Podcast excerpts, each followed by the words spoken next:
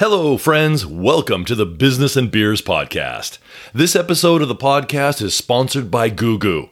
Better sleep means a healthier and happier you. Sleep is that important. I actually own a Goo mattress, and I can say it's one of the most comfortable beds I've ever slept on. And Goo is super affordable. It comes in a box, it's delivered free. You open the box, cut the plastic wrap, and whammo! Your Goo mattress is ready to go. It's pretty simple. And now Goo is offering a special discount for you, the Business and Beers podcast listeners. Just go to. Goo Goo is spelled G U G U Check out their website, and when you order a mattress, enter BB Japan in the promo code box for your 20% discount. They offer free shipping, a 100 night trial, hassle free returns, and a 10 year warranty. So check them out at googoo.jp. Better sleep, better you. Episode is part two of my talking business over beers with Dr. David Sweet. It gets pretty lively, and David even quotes another doctor, Dr. Seuss, and why he thinks Green Eggs and Ham could be the best sales book ever. We also get into a few more personal stories during this episode, and we both drill down to what we believe to be the core requirements for a great salesperson.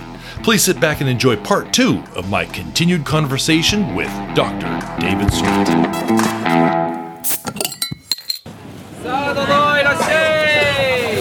what are you looking at?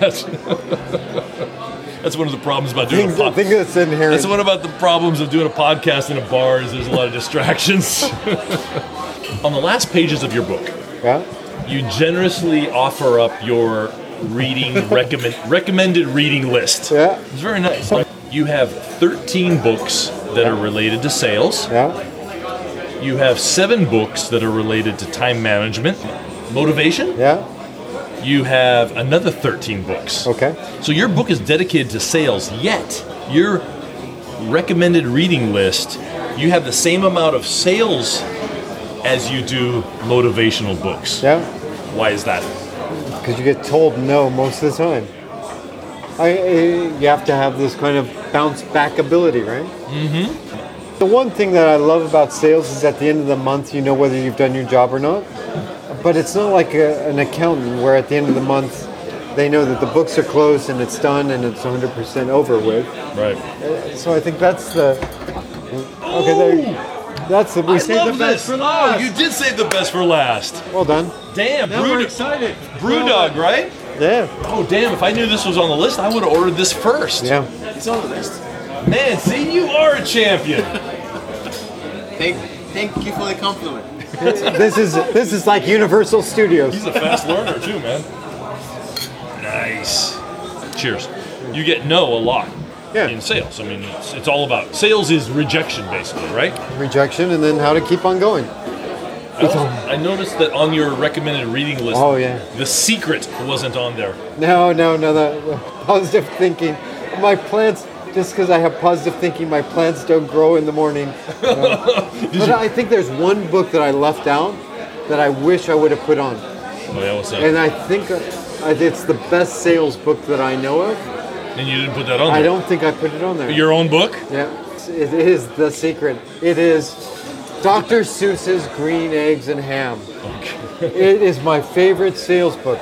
Sam I Am is going out over and over and over saying, Would you eat them with a goat? Would you eat them on a boat? Would you eat them in the dark? No, I would not eat them here. I would not eat them there. No, Sam, I will not eat them anywhere. I do not like green eggs and ham. Sam I Am. Oh, would you, could you please eat them? And it just goes on through the whole book. And finally, what's he do? He eats the green eggs and ham. He makes the sale at the end of the book. It's my favorite sales book of all time.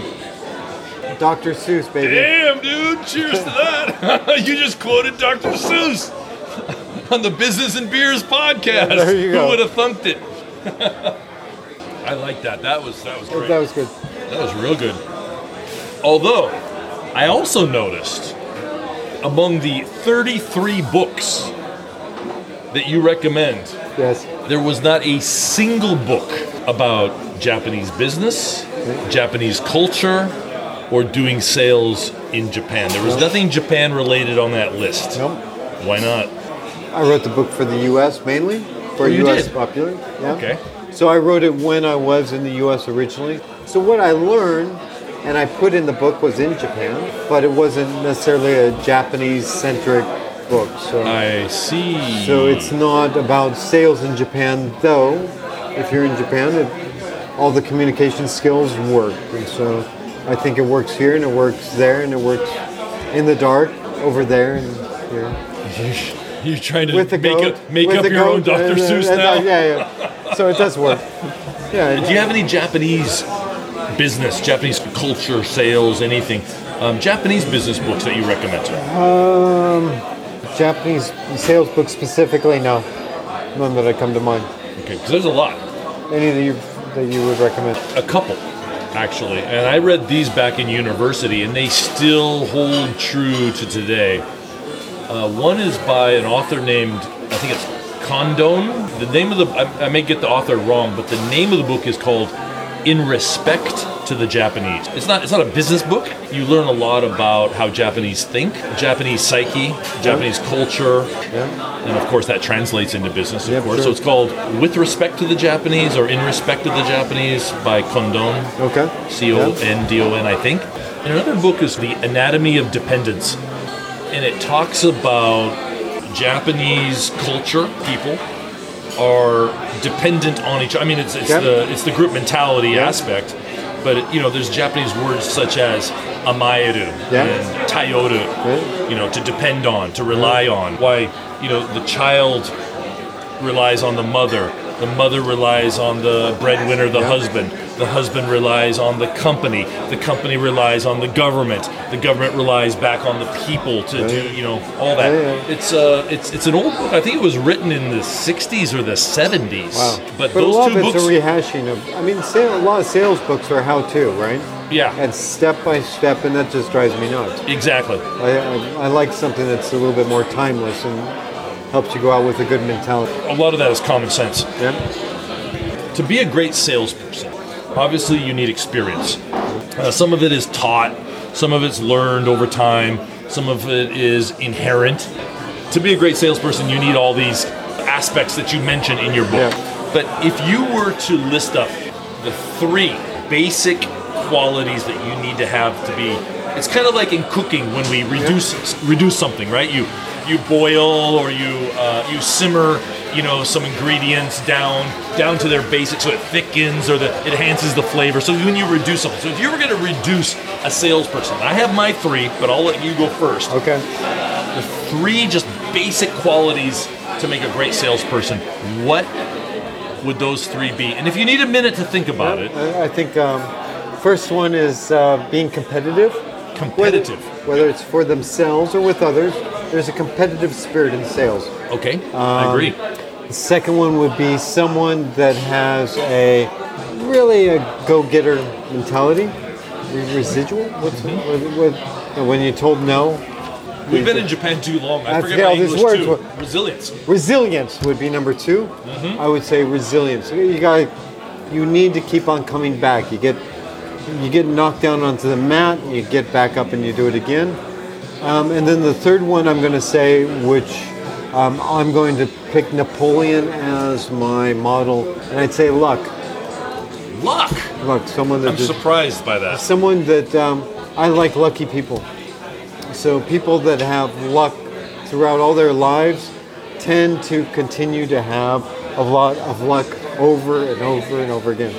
So I mean, if they're lucky when they're, and part of it is might be just a mindset that they have that lucky mindset that they maybe they were born in poverty and they've raised themselves up and they see that as lucky. But I find that people make their own luck.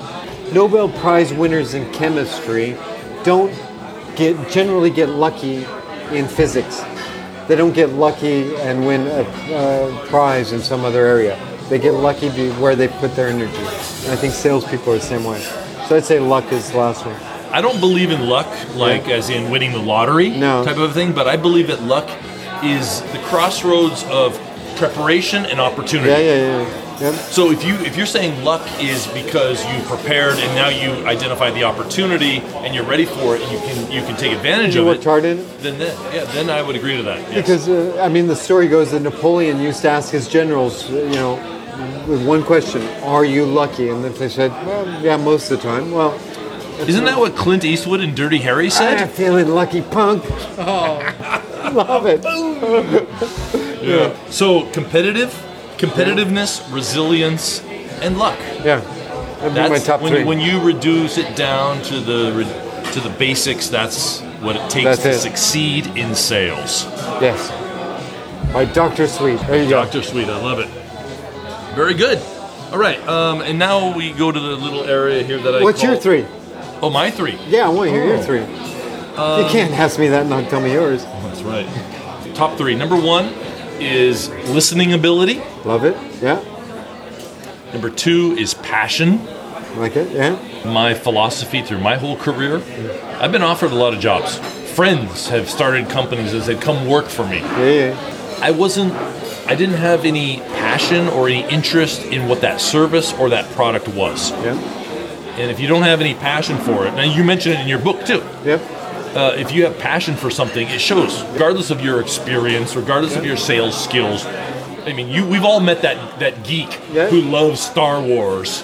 Oh, sorry, is that you? oh God, it's you. yeah, yeah, sorry, uh, uh, fanboy that loves Star Wars, and problem maybe you're, maybe you're not interested in Star Wars, Yeah. but you know he can tell you anything and everything about it, and you're maybe impressed by that, Yeah, even if you're not interested in it. Okay, uh, listening ability, listening skills. Like I said, l- listening to understand rather than just to, to answer a question or follow up.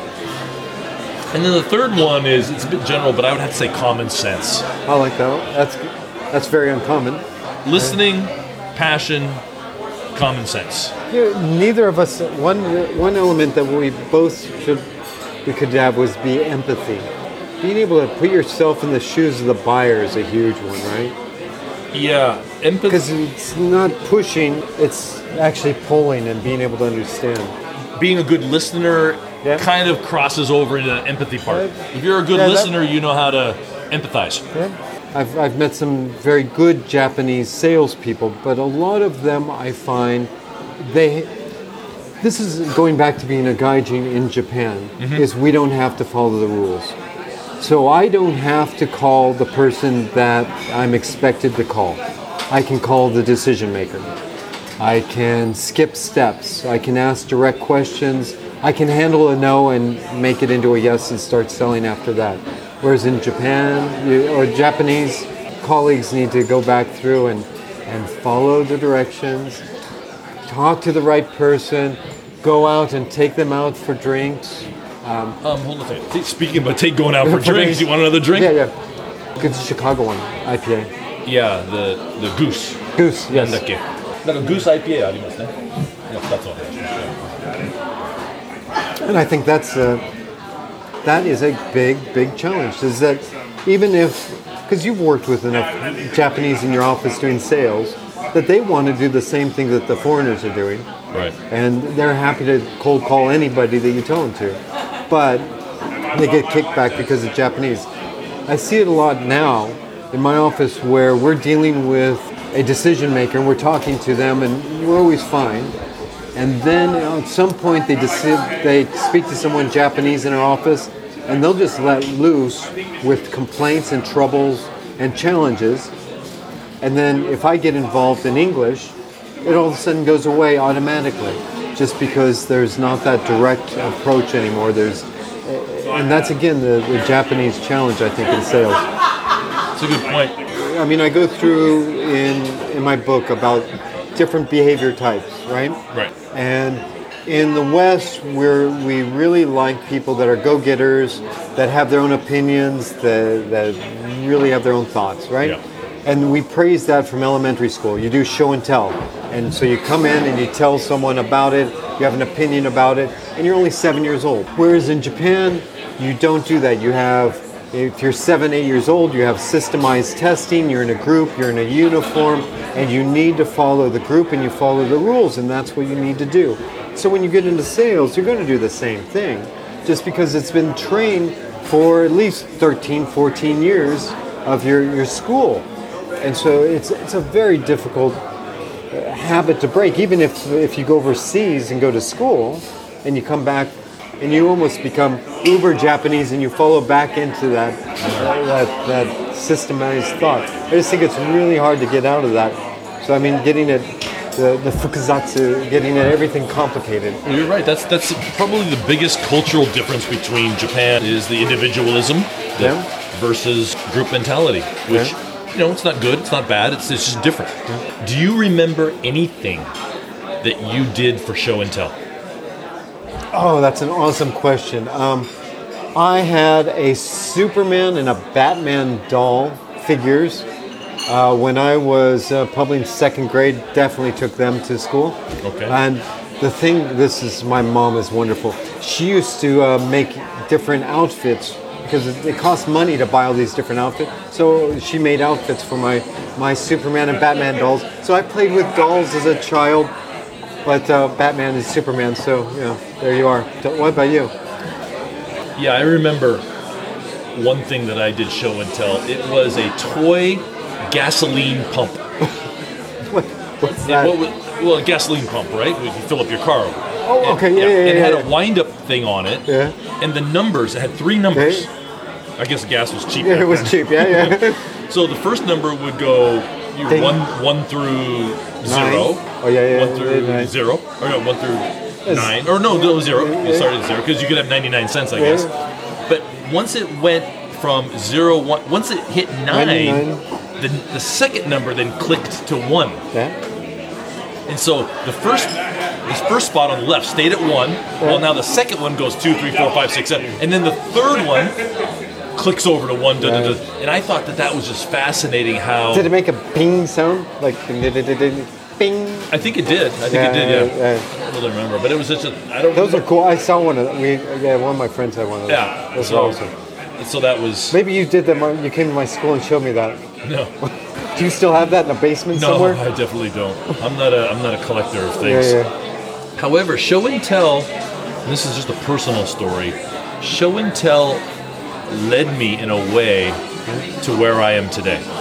One of my best friends in elementary school, every summer, his parents went to either Mexico or Hawaii. You know, I, I grew up uh, basically poor. Okay. Uh, living with my mom. My parents were divorced. Our vacations were maybe camping. In the summer, we would go camping. You know, close by, maybe a two, three, four hour drive or whatever. That was our. You know, I'd never been overseas. I'd never taken an air. I'd never been in an airplane until you know I came to Japan. During the show and tell, my my, my friend Mike, Michael, he had remember those old slide projectors where it had a carousel, it had slides Yeah, in it. yeah, yeah. Ka-chunk, ka-chunk, ka-chunk. Yeah, yeah, yeah. He did a slideshow of his summer vacation trip to Hawaii. yeah. And I remember looking at that. I'd never seen a palm tree before, you know, maybe in an encyclopedia or something, but I just remember looking at that and thinking, this is like the moon.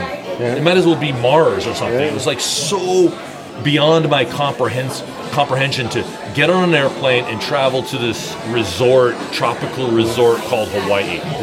And I have to admit, I was jealous, envious that they could do that. So, always in the back of my mind, in my psyche, I think that travel or going overseas, international things was maybe, it was interesting to me, but it was maybe a, a sign of success or Yeah. that you've, even to today, I. I really like the hospitality industry. I like the travel industry. Okay. I love traveling. I love airplanes. I love hotels. yeah. I digress. No, that's to- good. That's because it got me thinking. You know, why why people end up in Japan is so many different reasons. Can I digress into something totally different? Sure. How I got to Japan was when I was um, four years old. I was digging a hole through the planet, and I dug through the planet as one does when one's four years old. And I ran inside, and I was very excited. I said, "Mom, I dug a hole through the planet." And on the other side was a whole bunch of Japs. And Danger Will Robinson. so my, my mom's a very wonderful creative woman and she said uh, david that's very very interesting yeah you know you shouldn't call Japanese people Japs. That's not polite. Plus, your great great great great grandfather was Japanese. And I was like, that's awesome. I I was just flabbergasted. And, and so you, you go through school always doing your family heritage and such. So when I was in university doing uh, education class, Dr. Lowe said, okay, I want you to go find out about your heritage. Go talk to your parents if they're still alive. So I go and talk to my parents. I'm like, okay, mom, we got, uh, on my dad's side, we got the Germans and the Irish and the Scottish and the French. And we got the Ritalias with the Italians. And uh, yeah, we got the French, Italians. Uh, we got some more Germans. Who's Japanese? And My mom said, What the hell are you talking about? I said, You told me I'm Japanese. You believed it and I believed it until I was in my 20s. And so I got her back, I think, and I moved to Japan with Japanese family. That's probably go. that's probably the real reason I'm in Japan. Where did you learn that derogatory term? Probably from a television show. I'm okay, sure there yeah. was that World War II movie somewhere Yeah. with uh, you, know, you imagine John Wayne and Yeah, sure. Yeah. The Sands of Iwo Jima. because when you're in well back in the 70s you'd probably see that on, Yeah, on television right probably. and it's a Archie Bunker probably Archie Bunker right it's amazing what you put out there Dude, have you ever seen any like reruns of yeah Archie a- Bunker? it makes you cringe it's It cringe worthy it is so politically incorrect. amazing, I don't amazing. that, that definitely that TV show could not be made today. no yeah. Another great movie. And we are really digressing here, but this is fun. I like this. Blazing Saddles. love that movie Oh my God. first R-rated movie I saw Oh, my I- kids took- my my parents mistakenly took me to that when I was probably six or seven when it, it's like in the early 70s it came out My mom took me to that movie in Seattle. yeah and she took me to the movie and she took me in there and then she left to go do shopping or do whatever and she kept me i was I, so i watched blazing saddles by myself yourself. i still love that movie not because of the maybe maybe because of the political incorrectness of it i mean it's But my mom, my mom taught me that by becoming who I, I said a derogatory term, and by becoming that group, I never said that again, Yeah. ever, because all of a sudden I'm that group. I, I there, now I've, I've gone deep and, and philosophical for you. no no that's good i like it how do you like this beer It's, I like um, I like the Goose IPA. I like the Japanese one better. I think. that's uh, baird brewery Yeah, I like that one. But some of the Japanese craft beer is fantastic, fantastic. it's outstanding nest is nest is very good Yep, I like That's, Nest a lot. that's, that's great beer it's strong i think it's like 8% 7 8% something like that Mm. very good but i like this as well what restaurant in japan or in tokyo do you recommend for anybody Uh, let's see. I'm a ton tamen nut. I recommend Gomaru in Ginza. Yeah, if, if you like good ton tamen ramen ramen. Yeah, wow sorry. what do like what do you like about it Um, I like the shiso flavor on it. It's got no uh, no no what, what not what dish do you like i mean why do you like that restaurant why do you recommend No, that that's why I, because Oh, the, the the ton tamen. Okay. Though it's spicy, it's got a nice flavor, and they they got a kind of sansho type of uh, flavor behind it. Some ton tamens don't have that. Casual, casual place Very casual. Yeah, yeah. Very casual. Yeah. Okay. And last, what is your favorite Japanese word? Oh wow. It's not gambaru. Obviously not. Uh, I'm gonna go with another one that I really love. That uh, it's so fun to say. Kimochi warui. Kimochi Kimochi warui. Feels gross. It's just so gross. It's so gross. Yeah, yeah. We don't we don't have that kind of. Kimochi But it- it's just- But but you only say that in a situation that's negative. But- why, why would yeah. that be your favorite word? It's fun to say. Just I've met so many people. Sometimes you just say, uh, "Yeah, he's like kimochi warui." Getting back to your least favorite word, which is gambaru, the flip side of that in sales, yeah. one of my favorite words Yeah. in sales, in Japanese words in sales, is when you call up or you follow up with your prospect Yeah. and you say, "So, what do you think?" My favorite Japanese word is when they say "sasoku." Oh, nice. Yeah. That Yeah, word. yeah. Whenever they That's say, awesome, right? whenever they say "sasoku," there's always a positive Yeah. thing after that. It's Yeah. like just "sasoku yattemiyo ne," Yeah, yeah, yeah. or "sasoku yarimashou," or let. It's Yeah, like, yeah. let's do it. Yeah, I think my favorite Japanese word is kukio yomu, to read the air. Oh, I like that. That's a good one. You know that. You know the phrase, right? Yeah, yeah. In English, what do we say? Read the room? Yep. Or, Yep. Read the room. because in, in Japanese, so much is unspoken. Can I take a piss? What? Can I go to the bathroom? Yeah, sure, go ahead. Hold on a second. It's too much fun. All right. Can I take order? Yeah. How about two Cuban sandwiches? Oh, Okay. Yeah. And fries or salad? Which one would you like? I'll have the salad. salad. Salad. The, the music here is fantastic. Yeah, it's one of my, My favorite mom albums. was a huge Dire Straits fan I love that. growing up. She used to tap dance. She was a tap dance teacher.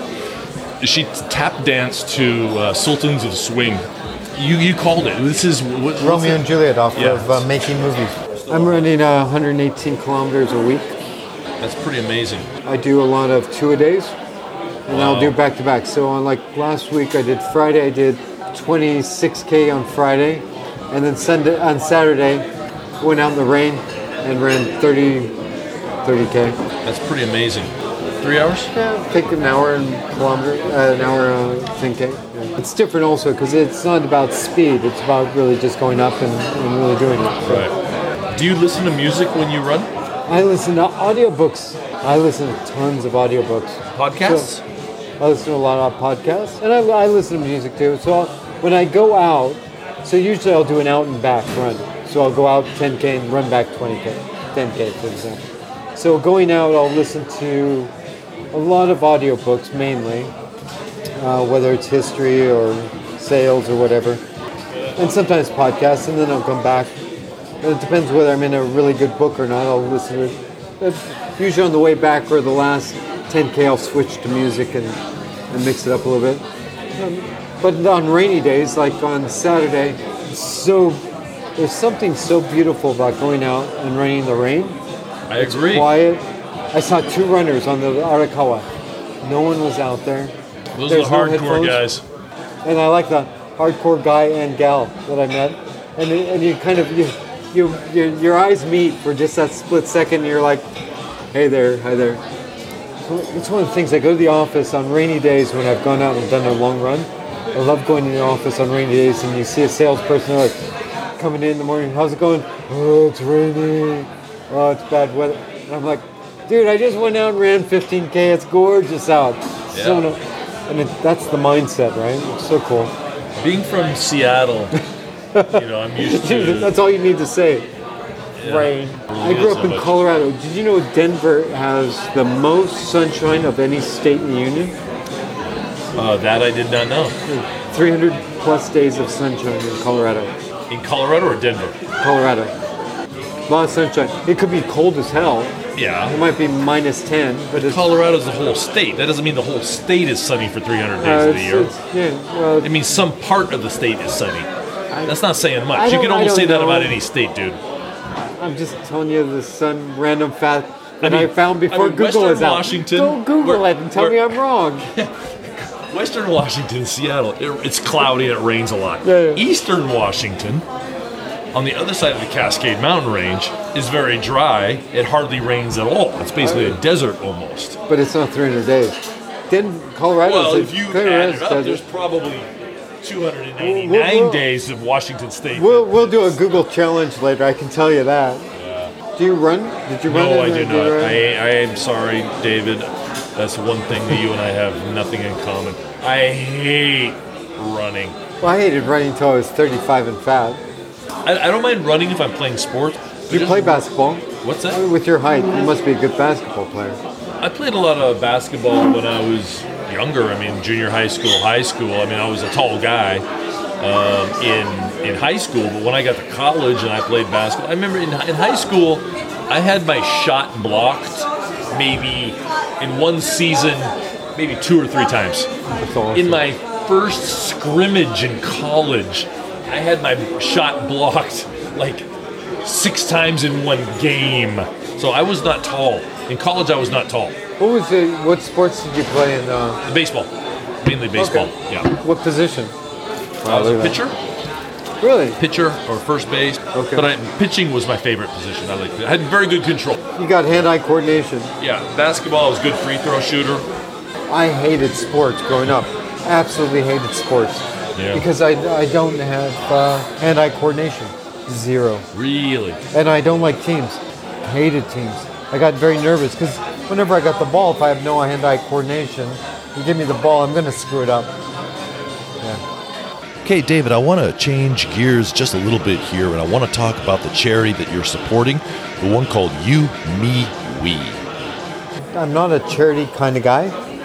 What do you mean by that? I've never given to charity because I don't believe in where the money goes always. So I'm- Okay. I'm- I mean, my my it sounds bad. My mom grew uh, is a pastor, right? So I No, grew I up, didn't know that. Your mother is a pastor? Yeah, Lutheran Wow. pastor. So I grew up What- in the church, Lutheran, Lutheran, okay. and and I've always been a bit cynical about you hear good things and bad things about. I, I mean, she hears everything about what goes on behind the scenes of uh, NPOs in the world. So I always thought, okay, I'm not sure what I trust and not trust. So I'm always a bit cynical. There's 40,000 orphans in Japan. Last year there was like there was less than. I, I don't want to exaggerate, but I do think it was like 10? that kind of I want Yeah. to say like 18 Yeah. were adopted. Yes. It's that kind of ratio. What you Yumi Wee is trying to do is it's kind of interesting trying to get them into college. Basically, that's the end game is getting them wanting to go to college. So, if they're on the internet, then they want to learn and then they might go and learn a language and then they'll go and hopefully try to get out when they're 18 instead of just dumping them on the street they get into college the other thing that they do is they get them connected on the internet to other orphanages globally so they might be talking to someone in africa They meaning the children. the children, the Yeah. kids are talking to another, so that gets them one to practice English. But then uh, education is something I, I like a lot. So All right, so let's wrap this up. David Sweet, thank you very much for you. your time today and being on Business and Beers Japan. thank you for the business and the beers. You got it, man. Thanks. And that, my friends, wraps up part two of my discussion with Dr. David Sweet. It also wraps up another episode of Business and Beers Japan podcast. Hope you enjoyed. This has been Andrew Hankinson, and I am wishing you all excellent business, fantastic deals, and delicious beers whenever you consume them. Thank you, everyone.